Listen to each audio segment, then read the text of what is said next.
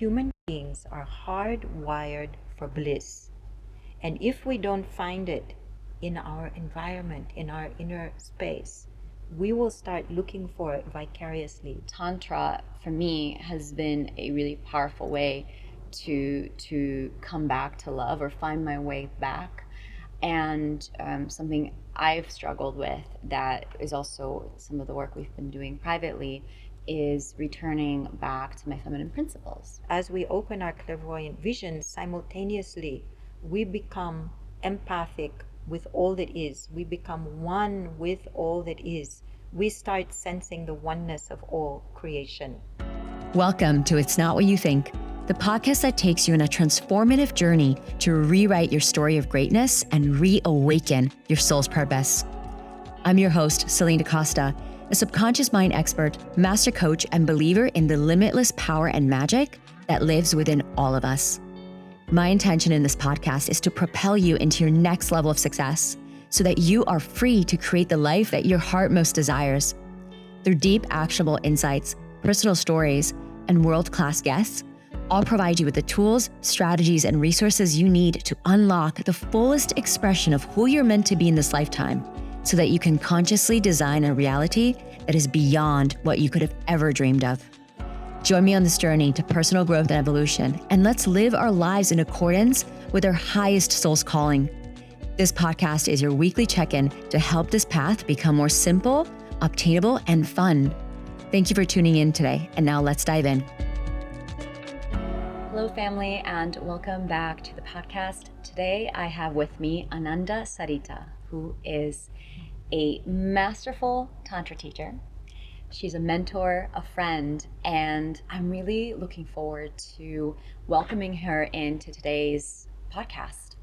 So, first of all, say hi. Hello. Before I formally introduce Ananda Sarita, uh, just a short little story about how I got to know her and meet her. So, I have a very good friend named Dharmaraj who is also working with Sarita and is an incredible friend, business partner of Sarita. And um, when I met Dharmaraj, he would just keep telling me about this woman. And I thought to myself, who is, who is she? Who is this woman? And I got the chance to meet her in person earlier this year when I attended her Tantra Transformation Retreat. Now, some of you may know from listening to these episodes that I have been diving deep into the Tantra world and really immersing myself in this beautiful philosophy and the practices that come along with it. So, I had such an incredible transformative experience during this retreat and I really got to see the magic that this woman spins and how she works and really facilitates transformations that are ultimately designed to lead us back to love. And I also had the privilege of working with her privately, and um, you know, I've been doing work around returning to my feminine principles and coming back into my body, and many things that we'll share throughout this episode. So, uh, in addition to that, I've got to experience her work firsthand and also just got to have some really interesting chats with her and to learn a lot from you. So, all that being said, Sarita, would you uh, formally introduce yourself to our lovely listeners? Hello, it's a, it's a great privilege to be on this podcast, and I really enjoy getting to know Celine and all of you also who are here. Just a little bit about my story.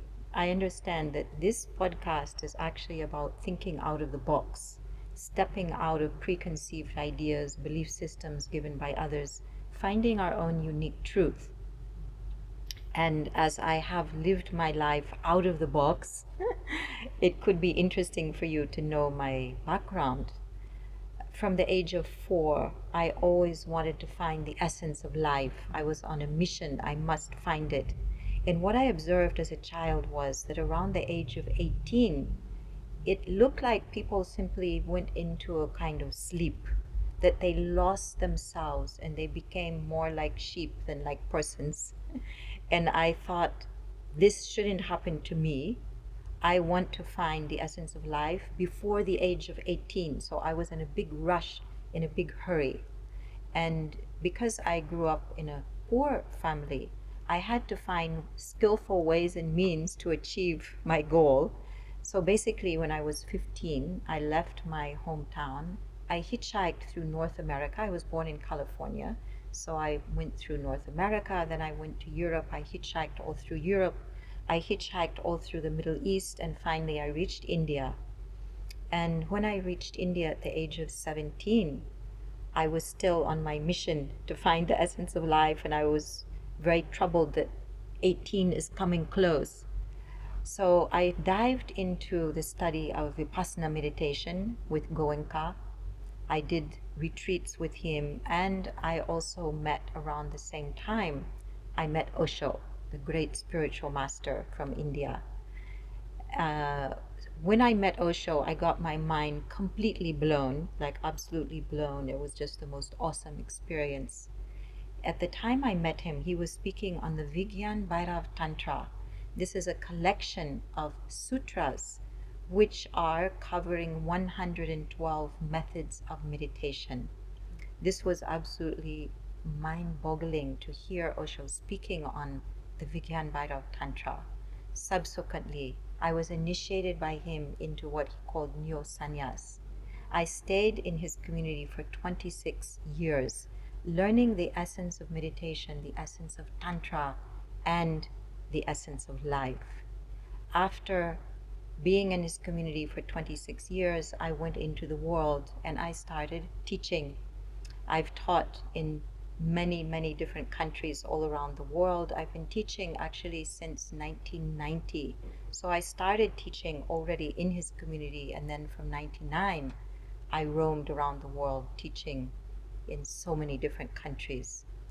My main teaching is based on Tantra, meditation, and holistic healing. And all of it, all of this that I am sharing is really out of the box, but it is in the service of love and consciousness. Anyone who dives into my teachings is on a journey to find themselves, to find their true essence beyond concepts or beliefs given by others, to find what is my true soul calling, what is the true nature of being a human being. And it's my joy to share that with everyone. Beautiful, perfectly said.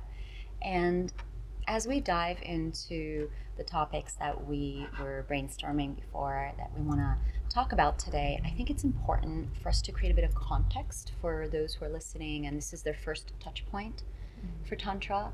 And also, you know, love is such a vague, broad word that gets used so often. So, in, in this context of today, I'm curious to hear briefly how you define Tantra and how you define love so we can open up the doorway for us to talk about love and how we can facilitate that in our day to day. So, if we want to put Tantra in a nutshell, Tantra is a very ancient approach to human consciousness, human evolution, and human lifestyle ultimately. It's about bringing together the masculine quality of meditation and witnessing, which is oriented with our left brain, and the feminine qualities of love and devotion oriented with the right brain. All of us have an inner male, inner female inside so it's not that only women have the template of love in them. It's not like that. Or only men have the template of meditation. It's just a certain orientation that happens very naturally according to our gender. So the spiritual path for women will usually be oriented around love and devotion, while the spiritual path for men will usually be oriented around meditation and witnessing when we bring these two principles together, we have Tantra. Mm. So, Tantra is infused with an equal honoring of both the masculine and the feminine. And it's about bringing awareness and love into every aspect of our daily life, whatever it is. So, mm-hmm. whether that is our senses, whether that's our emotions, our sexuality, our chakra system, Kundalini energy, different kinds of altered states of consciousness. It's all included in the Tantra path. Mm-hmm. Amazing. So that is the perfect opening for, for what I wanted to speak to and have you share your knowledge with us today. And before we go into the, you know, the larger societal perspective of this, I think a really nice entryway would be through my story, as people are very familiar. And I've been doc- very publicly documenting my own journey through love and healing myself and my one year, nine months of celibacy, and you know, just everything I've shared with you.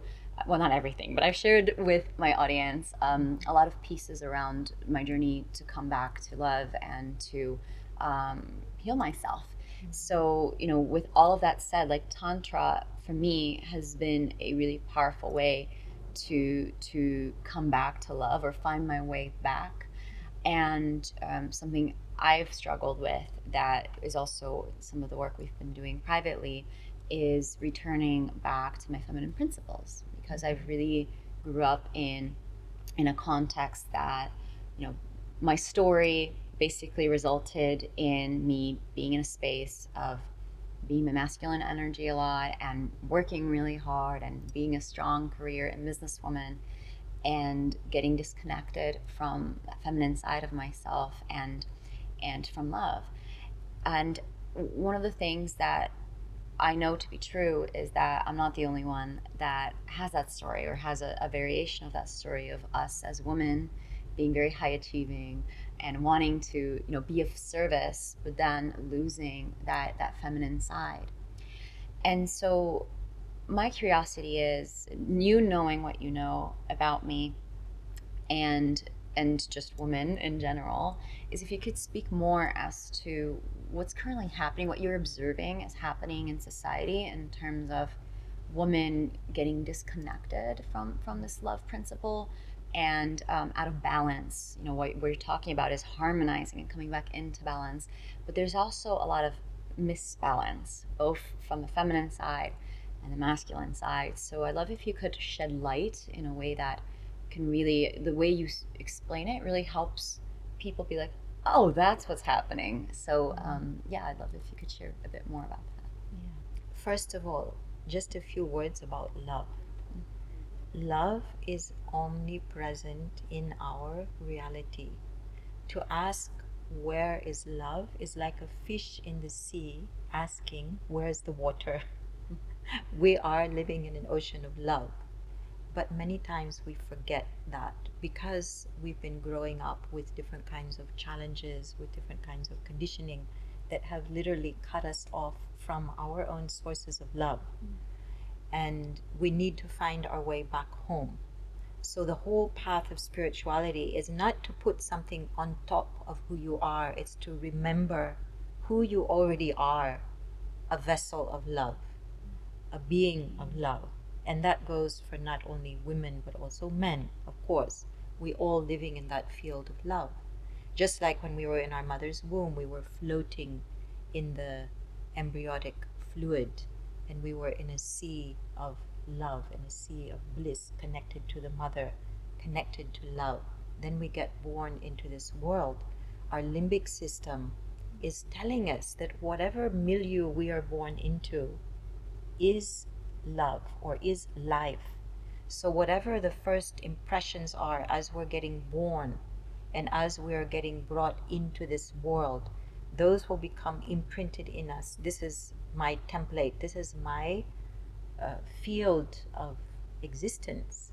Just like when a chick comes out of the egg, the first thing it sees, it thinks that's the mother and it will follow it. So if it's the boot of the farmer, it thinks that's the mother, it will follow. And likewise, we get imprinted by our environment and we start following that. that's why it's very important the early life experience.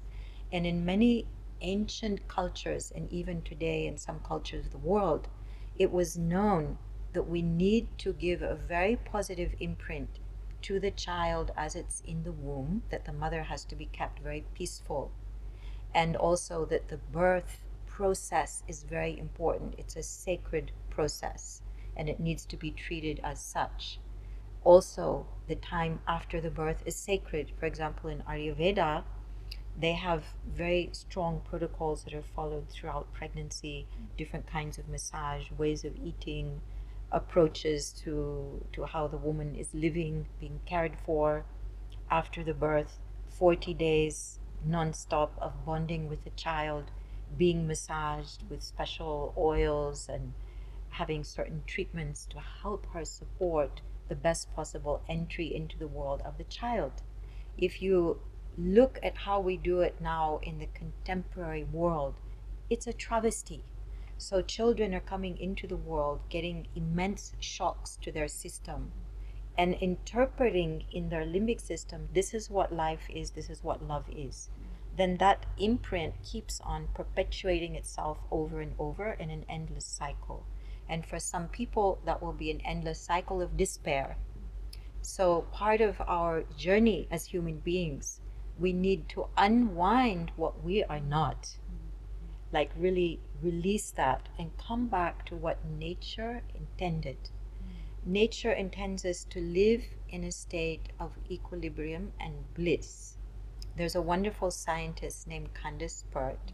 She wrote a book called Molecules of Emotion she was studying, she was a pioneer, breakthrough scientist, studying the connection between mind, body, and emotion. So, in her book, she made an amazing statement. She said, Human beings are hardwired for bliss. And if we don't find it in our environment, in our inner space, we will start looking for it vicariously because we need to be in that state. That's why addiction is such a powerful force in human beings because we're looking for our original template of bliss. And we might take something from the outside that will give us at least a hint of that.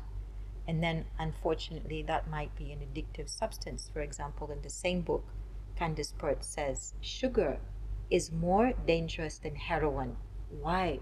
Because it disrupts our chemical balance it cuts off uh, how glucose that's naturally occurring in our body becomes food for the brain. So the the glucose that's naturally produced, the production of that gets cut off because of the outer addiction to the sugar. And then if we stop the sugar, we will have withdrawal symptoms just like coming off of some hard drug. I've experienced that myself, so I know what I'm talking about. It's actually quite a story. But uh, if you look at our culture, and most people are addicted to sugar, and that's creating havoc in our systems, it gives us a kind of shadow of bliss because the moment we're eating the chocolate, we're going, mm, mm, wonderful, wonderful. But then it will affect our adrenals, our hormonal system, our heart, and all organs, and everything will go uh, askew with the input of sugar because one sp- spoon of sugar is equal to six feet of sugar cane. Mm. So just a small thing, what looks like a very small thing, can have a huge impact. And it's like that across the board that we have numerous, innumerable influences which are damaging our system. And then the question is, how do I return back to my template of bliss?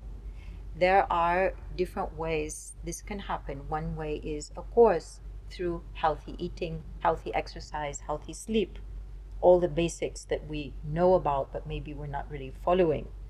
Also, uh, learning meditation. Learning meditation from a very young age is optimal. But if you didn't get a chance to learn it at a young age, start it wherever you are in your life. That will help you come back into a state of awareness. And it is awareness that will help open the doors to beatitude, to bliss in within us. It's going to help us remember our original essence. And then the other thing is loving kindness, living from a space of love. And there are three stages to love as described by Osho, and I found that to be very true. First is learning to love yourself, first and foremost. Once we've learned to love ourselves, the next step is learning to love another in deepest intimacy. And of course, that can be very, very challenging because all the projections come up from our childhood and all kinds of issues, emotional dramas and traumas, entanglements of all kinds. How to move through that with equanimity. So, this is one of my specialties. I've designed seven levels of groups for couples called the Soulmate series and this is helping couples to travel a spiritual path together, finding bliss and harmony in their relationship. The third stage of love is loving the whole, where we are in a love affair with the whole of existence. These three stages lead us ultimately to becoming love itself. This is our destiny to learn how to be love itself. And of course, implied in becoming love is becoming empathic, becoming compassionate. Mm-hmm. Beautifully said. Thank you. Thank you. And my curiosity is with that, what are you seeing in, in today's society and how things are operating? Where are you seeing the biggest ruptures, especially when it comes to love in between? Because you, you mentioned that you also counsel a lot of couples between men and women. Where are you seeing those bigger bigger breaks, like the bigger issues with women and then with men? Mm-hmm. And where do you also see the resolution and coming back into that harmony? There is a, there is a science behind it. Ooh, very, tell us. a very clear science about how to understand men and women. I think we need to hear it.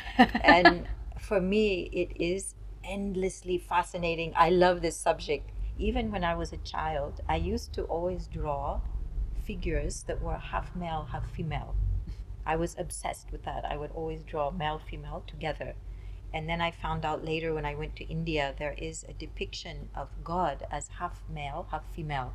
It's called Ardhanareshvara. Mm. So this is the God as half male, half female. And actually, this is indicating that within us we have, if I'm a woman, I have an inner man. If I would be a man, I would have an inner woman. And that also links into the right and left hemispheres of the brain. In Tantra, the journey is to play with our polarities, our inner male, inner female, to come ultimately into the merging of the right and left hemispheres of the brain, leading to enlightenment. Enlightenment happens when right and left hemispheres come into coherence together through the corpus callosum. And that is known as Paramahansa, the swan in flight, because the brain literally shifts and changes as this gestalt or as this alchemy happens. So, this is the Tantra journey. And that can be reflected very beautifully by being in relationship.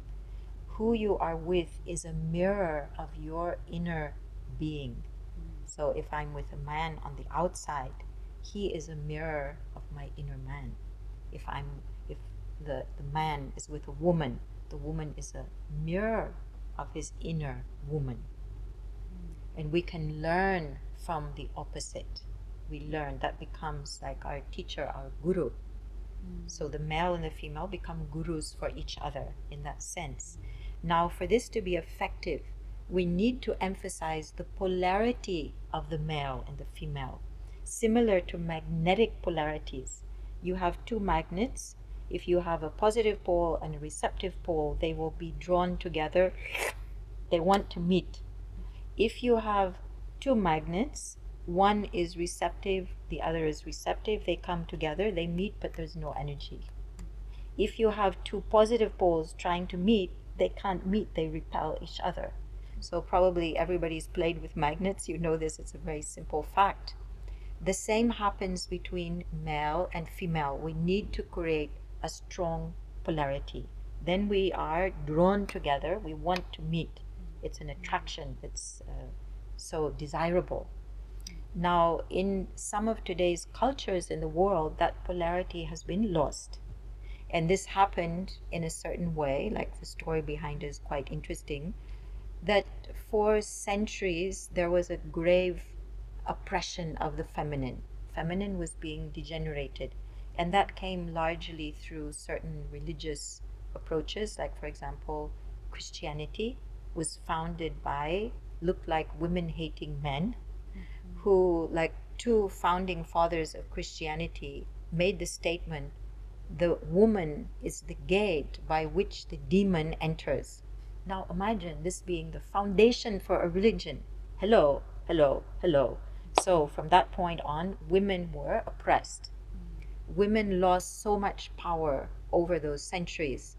They didn't know how to get it back. They had lost their knowledge of their own orgasm. They had no idea the ecstasy they were capable of. they lived in subservience to men. They were oppressed in every possible way, not allowed to vote, not allowed any rights, basically. They were the property of the masculine. So, of course, women would like to find more equality with men, but the only way they sought to do that was by copying men. Okay, we're going to achieve the same rights, the same power, and to do that, we're going to copy men and we're going to do it even better. So then women went into a career path. They started smoking, drinking, changing their ways of dressing, uh, even looking less feminine. For example, if you see models, they don't look like women, they look like young adolescent boys, something like that. They're not looking like women. And if you study, like, if you compare how the woman looks as a model and what would be her capacity for giving birth or getting pregnant, even having menstrual period. No, she would lose that ability according to that weight that's shown to be an mm. ideal model. So it's not sustainable in that sense. The outward appearance we're giving about women doesn't reflect the actual being a woman because women are designed to have 20% more body fat than men. We're made like that. So we've been denying our own femininity, trying to compete with men. And what that's led to is a lack of polarity between the masculine and the feminine. And because nature always seeks polarity, so if the woman becomes too domineering, the man will become more effeminate. It will just happen as a consequence. And so we need to reclaim the polarities.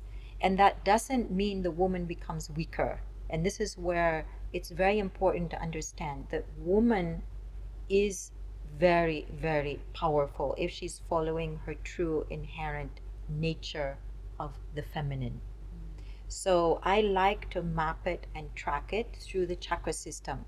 This is a very elegant system that will help us to understand the differences between men and women how women can be fully empowered while retaining their femininity how men can be fully empowered while retaining their masculinity and what is the play of those opposites how they can come together and how they can shine and thrive and be the best that they can be either alone or together and then how that works in our spiritual system so this is the map i use in my teachings and actually i learned this map from osho it's i haven't heard it from anyone else so it's very unique in the world. The way that Osho describes it and the way I also implement it in my teachings is the first chakra, the sex center, is uh, a masculine outward going polarity, meaning a positive polarity. In the feminine, this is receptive. And this is also obvious physically. We see very clearly the man has a penis, the woman vagina, he puts it inside she's receiving it so this is very obvious everybody can understand that what people don't realize is that this play of polarities plays out through the whole chakra system however in the second chakra the lower belly this is an outward going or positive polarity for the woman it's receptive for the masculine in fact, the woman's full orgasmic potential and splendor is activated through the second chakra. That is the portal into her sexual fulfillment. But because we're so busy thinking we have to be like men, we flatten our bellies, try to tuck it in, and and we, we become very tense there. So we're not allowing the feminine qualities that are there to flower, open, and blossom. And what are these qualities?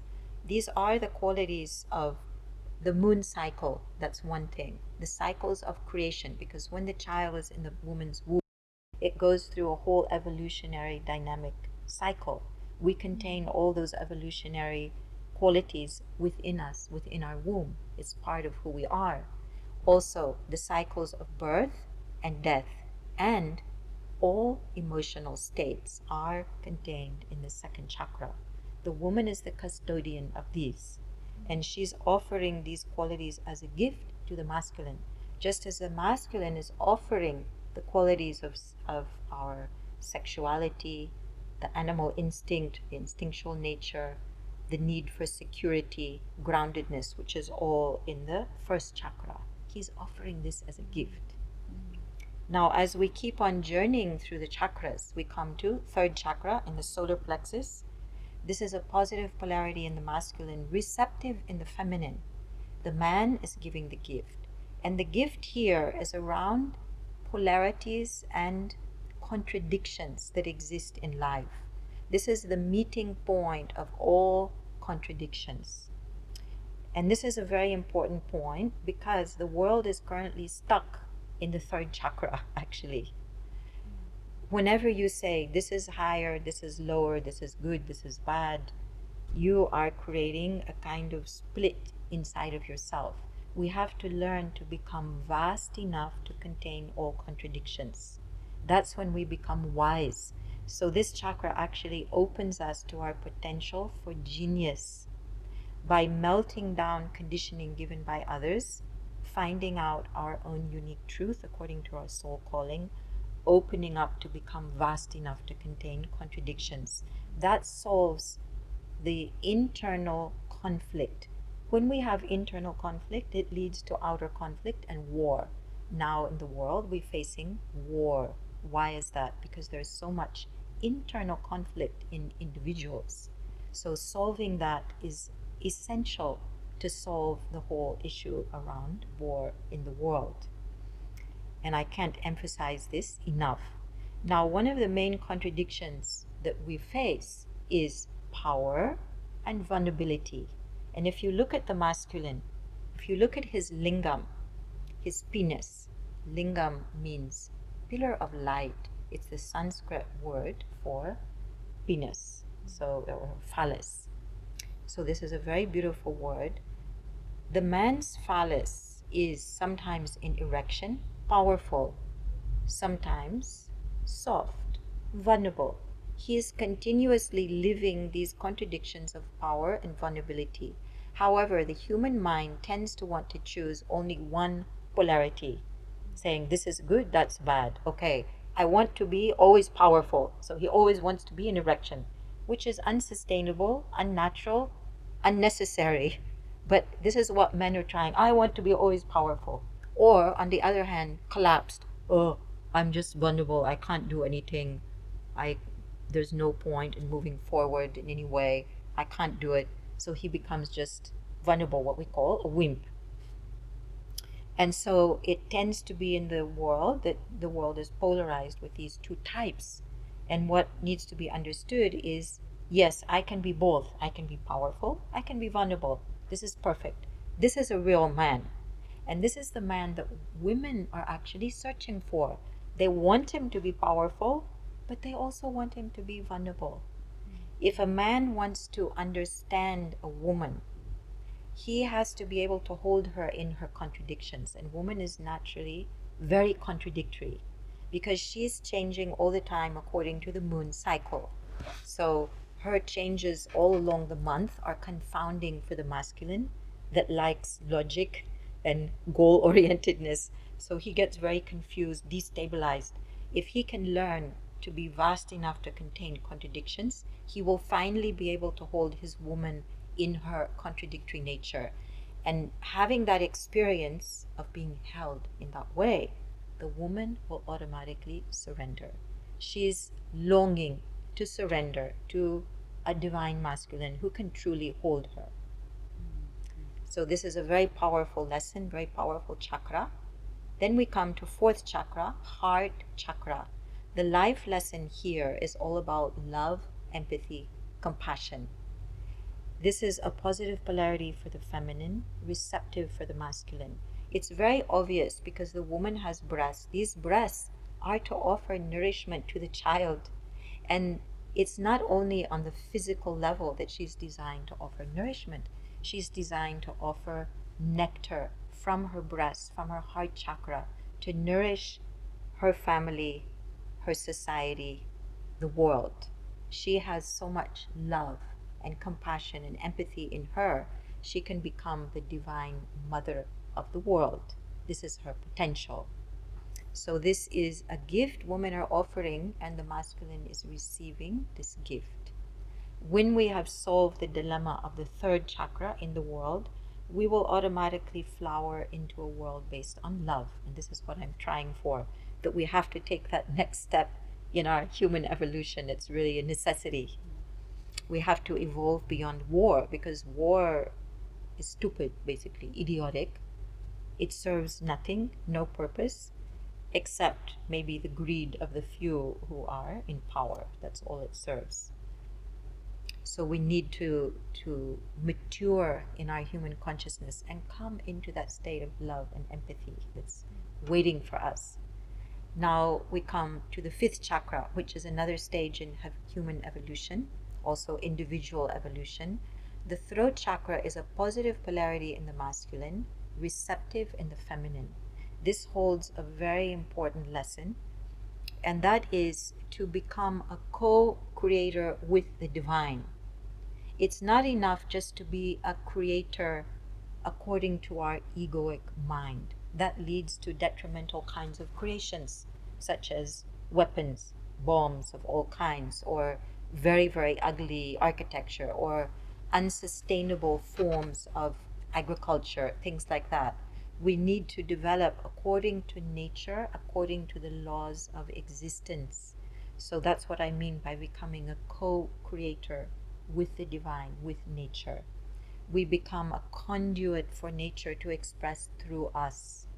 And that will lead to very uh, creative lifestyles where we can live a comfortable life as we would like, but always in tune with nature and with the divine. So this is the the possibility within the throat chakra.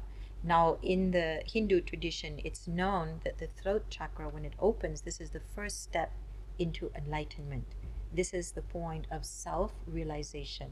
Self realization means we are dissolving the egoic mind, putting ourselves in service of a higher power. That means the power of truth, of divinity.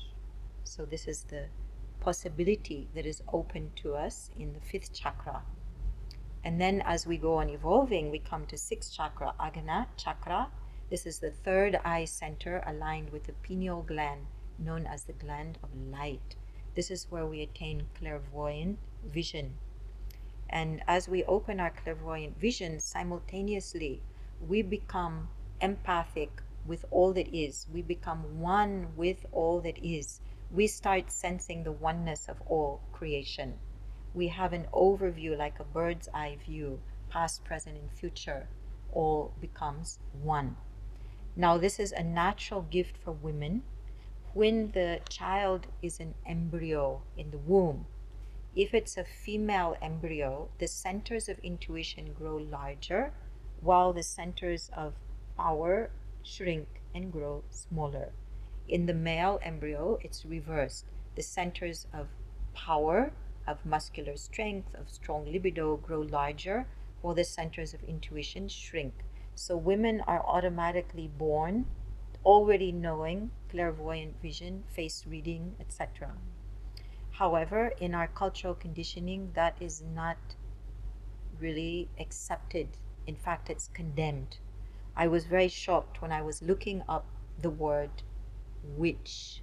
Just online, I'm doing a little Google search. I want to find out what is behind the word witch, the word uh, clairvoyance, intuition, all of these things. And all that come up are kind of horror movies about intuition as if it's something devilish that exist in the world. And indeed, in the Dark Ages, women were being burned alive because of their clairvoyant power. They were labeled as witches in a negative sense. The literal meaning of witch in its origin is wise woman. Now imagine how much has been degenerated in our culture from the Dark Ages till today the view of the word witch is still something bad, something evil. And working with women all around the world, I've seen very clearly that women have really repressed their natural ability for clairvoyance, even though it is inherently part of who we are. And it can be reclaimed very easily. So, in my groups with women, the women reclaim it just like that because it was just hiding there waiting to come out. Now, if we want to know as women our full orgasmic potential, the these three centers are very important lower belly, heart, and third eye. They all need to be linked up together, and then we attain to our full capacity for multiple cosmic orgasm. And I can't overemphasize this because it's very important that we reclaim this capacity. And with it, we, we reclaim our clairvoyant wisdom. Hmm. Then we come to the crown chakra. Crown chakra is beyond duality. It's taking us into universal consciousness. In order for that universal consciousness to open within us, all the other chakras need to be aligned. Now, the good news is if you want to open your chakra system, if you are a man, focus on first chakra, sex center, solar plexus, and throat. This is where you need to do your homework. If you're a woman, you need to focus on lower belly, heart, and third eye. This is where you need to do your homework. Through that approach, you will flower easily and naturally. The receptive polarity in your chakra system will naturally open the moment you activate your positive polarities. Hmm. So, this is a very precise map, very effective, which works like a charm. and it's demonstrating easily and naturally that women have equal power and yet their powers are different. Each has their own superpower. When they come together, they fit like lock and key because the positive and receptive polarities fit together like lock and key and become wholeness or oneness. And this is where ultimate fulfillment can be found. So, usually, you know, if I speak about this, people ask the question so, what about same gender bonding? How does that work with this polarity in the chakra system?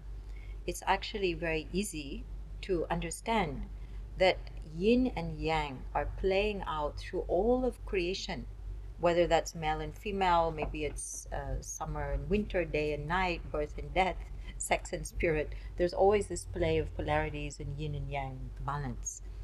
And so, even in same gender bonding, there will be the yin yang balance happening. For example, if you have uh, two men who are together, when they come together, there will be one that is known as the bottom, one is known as the top. That means one is more yang, one is more yin. One is, is giving, one is receiving. So, this is anyway playing out in a same gender bonding. The same goes for two women together. So you can simply play with that. Whatever you would do between men and women, you do in your natural polarity that is being established in that same gender coupling. You just, instead of saying male and female, you can just say yin and yang. Okay, I'm playing the yin, you're playing the yang, and let's go for it. So mm-hmm. Tantra is accessible to everybody. Whether you're alone, whether you're with the same gender, opposite gender, doesn't matter. You can play with these principles in your life and help you to come into wholeness. Because ultimately, we want to come into that right left brain balance and wholeness. Beautiful, thank you. And I remember when you first shared this uh, this explanation to the chakra system, it blew my mind because it was so clear and so easy to understand. And I know that in my life, um, love, I've always fumbled with this. It was just so, it just felt so inaccessible, so complicated, something that was an absolute mystery to me.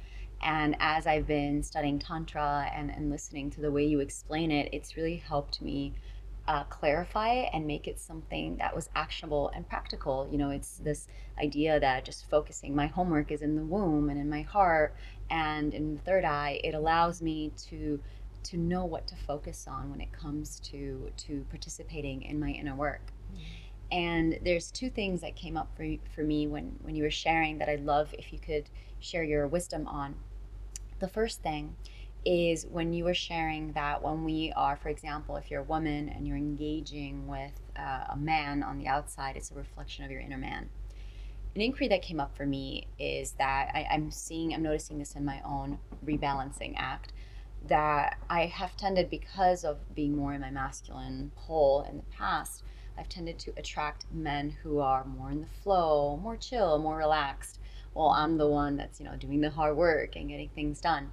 And the cure, the little question mark that came up as you were sharing this was, well, is my inner man in the flow and chill and relaxed, or h- how does that actually work? If that's being reflected back to me, is that who my inner man is, and if so, what needs to happen in order to to like embrace that and, and really Mm-hmm. start to be the one that's experiencing that structure and that stability in the man outside of me.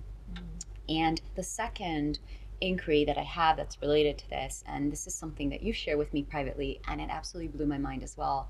And I'd love if you could share with listeners is um, as, as I've shared, uh, I went on a journey of celibacy and just doing a whole big reset within myself for a year and nine months. And when I stepped back into intimacy, I had a journey with a man that was about a month long um, before I realized it wasn't actually what I needed and was looking for.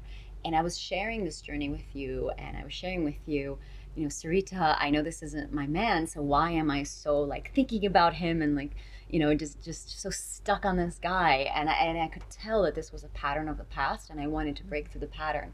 What you shared with me, which I'll let you share it, um, it absolutely it was like you broke an illusion that that it was it was a pattern that I had for so many years, and in in just minutes I was able to see through the veil because of the way you explained to me that a woman's body works and our biology works and the way that we get unconsciously addicted to men if we're not navigating our intimacy consciously. So if you could share with the listeners what you share with me um, i think it would be so valuable both for women who may not understand themselves why they've gotten um, addicted to relationships that they know isn't actually the, the relationship for them.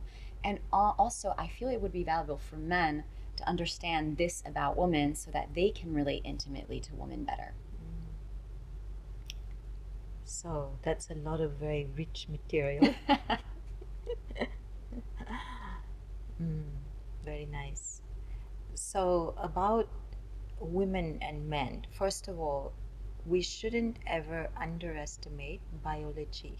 Biology is very powerful, it rules us from underneath. We are biological beings, we are acting according to our instinct. Our psychology is coming out of our biology. Our emotions are triggered also through our biology. And even though we might cover ourselves with perfumes and soaps and creams and whatever, we can't hide the fact that men and women are attracted through pheromones, that these are working on our system very powerfully. For example, uh, um, there was a study done where a group of men were shown pictures of six women, and each woman was extremely beautiful. And they were asked to say just by looking at the picture who they were most attracted to. Every single one of the men chose the one woman in those six women who was ovulating. But they didn't know that she was ovulating. That was just a photograph but they chose her. Why? Because her ovulation um, hormone was calling to them. So this is very important to understand. Our attractions are ruled by it. Everything is ruled by biology. Now, if we start tracking men's and women's brains and biology, we come to some very interesting facts. If you read the book, The Male Brain or The Female Brain by Louann Brizendine, you find so many interesting facts.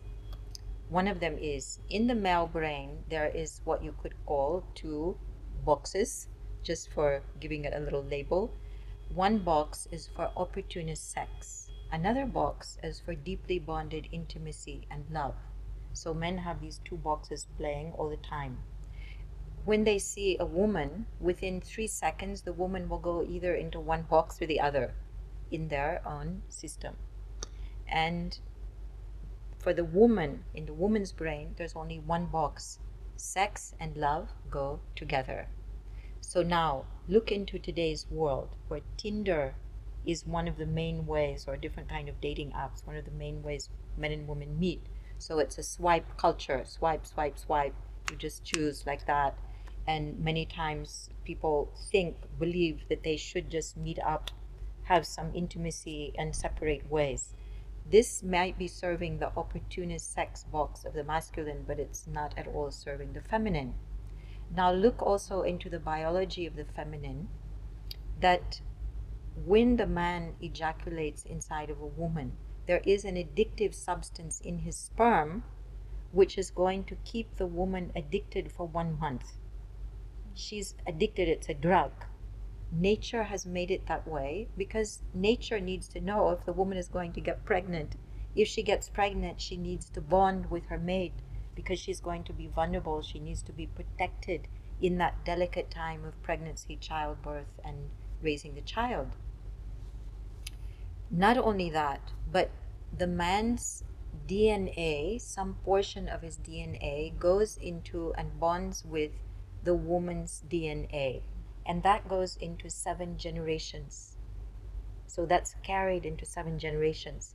In the tantric tradition, they say that when a woman takes the ejaculate of the man, it will uh, also she will also be taking in his karma and that that karmic imprint lasts for minimum 7 years.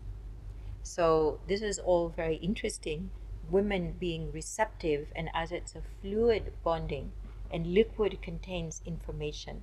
So the woman is taking in very powerfully the information and what that represents in the masculine, whether that's karmic, ancestral DNA, uh, addictive substance that keeps her ensnared.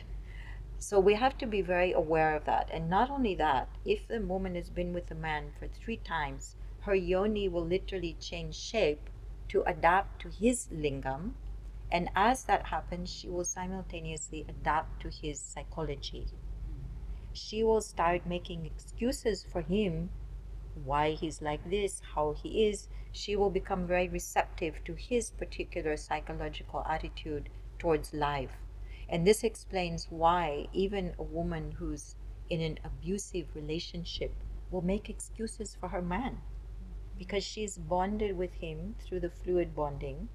So she's adapted to his way of being, his lingam, his karma, and she's going to make excuses for him literally beating her mm-hmm. because she's so surrendered to Him. It's just how we are designed as women. And we cannot ignore this very powerful biology. It is how it is. You can't fight against it. All you can do is to bring your intelligence into it, bring your awareness to it, and move forward in your life in an intelligent way. Understand the differences between men and women, the discrepancies, and um, open to that in a way which is very intelligent. Now, some men might be watching this and wondering, oh my God, I have these two boxes, so that's why I like to check out women and all of that. There's another component in the male brain, which is the need to see women's body parts on a regular basis. This gives an extra boost to his testosterone. It keeps the testosterone firing up, activated. And so rather than suppressing this, saying that's evil, bad, this and that, we need to just face the fact this is how it is and not make it into something dirty or bad or wrong or whatever, but just see, okay, this is what men need as part of their being men. And now, how can we open to that in a very creative way? So, this is how the porn culture is able to take advantage of men because they will show images of women's body parts, but in a way which is entirely unnatural, and get him hooked onto that, and that will create a, a drugged effect in his brain, and he will literally become drug addicted to the porn to the point where he can literally destroy himself. Because if you continue with porn, the ultimate outcome is if you overdo it, it will lead to impotence. And this has already been demonstrated in studies and i've met men who this happened to. Unfortunately it's a tragedy when it happens but it does happen. So it's something to be very aware of that the porn industry is literally like a parasite feeding on your natural brain chemistry making you act in a way which is highly unnatural but is addictive so similarly to how white sugar is more dangerous than heroin. The same, the you know, porn industry is destroying men. It's very, very unfortunate. And there are ways of overcoming that, of course. In my Tantra group for couples, the, the soulmate uh, training level one, we are already working with this principle and how to um, give a very positive direction for something which is inherently natural for men, but taking it into a consciousness practice. So instead of porn, we can go in this direction, which is super positive. So there's always a positive answer to everything that is there within us as a nat- natural biological form of being. So, in answer to your other question about your inner male, inner female, and how you tend to attract men who are more soft and in the flow, because it's balancing your masculinization of your own system. I can tell you a little story. I was in a place called Lesbos in Greece, and uh, so I was on the beach there with my partner, and there was what we could say is a perfectly reversed couple. so the woman was dressed like a proper gentleman, like in a suit and tie, sitting on the beach reading the newspaper. And the man was dressed like a little girly girl, like in a little frilly bathing suit and skipping around and playing in the water. And they were obviously a very happily bonded couple, but they were completely reversed in from what their their gender was saying. You understand? so in a sense, people are doing this whatever wherever the system has gone into some other way, then it tries to compensate by bringing the balance, the yin yang balance, in whatever way is possible. So if you have moved too much to the extreme of masculinizing your system, you will automatically attract a more effeminate man. This is just how it is. If you want to attract a very masculine man, you need to feminize your system, which is what you're working on. Mm-hmm. And you can do that very easily by focusing on your positive polarities in the chakra system and consciously becoming receptive in your receptive polarities. Like just try hugging a man and receiving him in your solar plexus. What happens to you when you do that? And you would see a meltdown of that masculinization of your energetic system. Beautiful. Thank you. Thank yeah. you.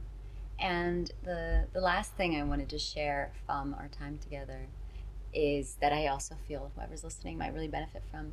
When we finished, uh, we had done some kind of therapy, and I remember you said to me something around, "This is what your journey is about," and and I remember I was still in a hypnotic stupor when you shared this, but it, it was so beautiful. And I don't know if you remember it, but if you do, if you could, uh, if you could share that um, back, because it, it was around love and, and the importance of love. It was something like the way you articulated it was so beautiful. Mm-hmm. And um, and I feel would be a really beautiful way to start bringing this episode to a close. Mm-hmm. You know, if we are in a woman's body, the fact is, we have a superpower, and that is love. There's a saying, love is God, and God is love. God is very alive in the female fourth chakra, the heart chakra. And as love is omnipresent in the universe, just imagine the power that we have as women. And that is the power of love love is the greatest healing force in this world. Mm. So, whether we turn it within to heal ourselves or whether we turn it outside to heal the world, it is so highly beneficial. And it's very easy and natural to tap into it because it is according to the law of existence that love is omnipresent in the universe and is very alive in the female heart, in the female fourth chakra. So let us share that with the world. Let us share it with our sisters, with our beloved, with our children, with everybody. This is a superpower. And we need to bring it into the world. It's needed now more than ever. I often have women asking me, but how can I bring what you're teaching into my daily life, like into my office work where I go to work? How can I bring love there? This is exactly where you need to bring love. Like, why should we sit in a gray office block, in a gray kind of uh, structure, wearing suits like men would wear, ties, and, and very uptight? Why can't we have beautiful pink floaty things in our environment? We can wear beautiful dresses. We should always have a place where women can go to lay down when their menstrual period starts because they go into a small death. That has to be recognized in the system that this is a this is something that has to be honored. Women need to rest when they start their menstruation, things like that. We can already start making a difference in so many ways. Just bring your positive polarity qualities into the world, into your workspaces. We are 50% of humanity. We can demand this. It's also the case with the, the expressions of power around the world. For example, you have these tall conical pillars in almost every city of the world. This is an expression of the phallus, of the masculine principle. And essentially, it's saying testosterone rules. Now, what are the qualities of testosterone? One is muscular strength, another is abundant libido, then territorialness, goal orientedness, um, and uh, competition. So, these are all qualities in testosterone. Now, imagine if only this is ruling in the world, what kind of world there will be? It will be very imbalanced because the testosterone qualities are meant to be in affinity with the feminine qualities of love and devotion. If it's not, it's imbalanced.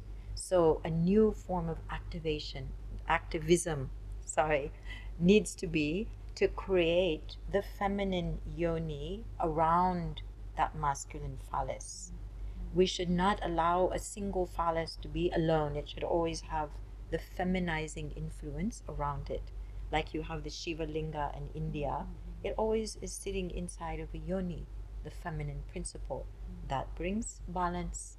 So we need to demand this balance in every strata of society. Wherever there is masculine, there has to be equal feminine. Then we will have a coherent world, whether that is inside of us, in our relationships, or in society as a whole. Mm-hmm. Beautiful. Beautiful, beautiful. wow, what a what a journey. Killed it.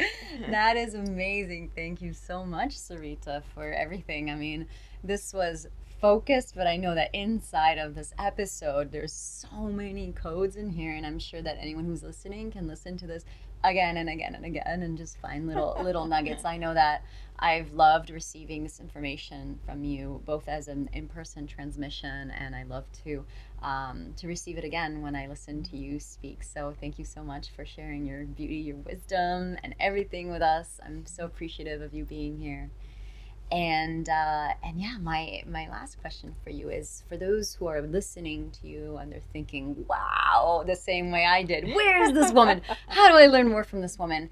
What is the best way to find you? Well you can always go on instagram maananda sarita and i have a website anandasarita.com also. And there's facebook page maananda sarita. I have two books on tantra and numerous online courses. You can go to my website if you want to subscribe to my newsletter also Wonderful. and just plug in and dive in, whether that's online or in person. I'm teaching all year long and I teach many, many groups, trainings, etc. I also have a Tantra teacher training and a Goddess Essence teacher training, etc. So please uh, connect and let's change the world one lover at a time. Oh, yeah. I love that. Beautiful.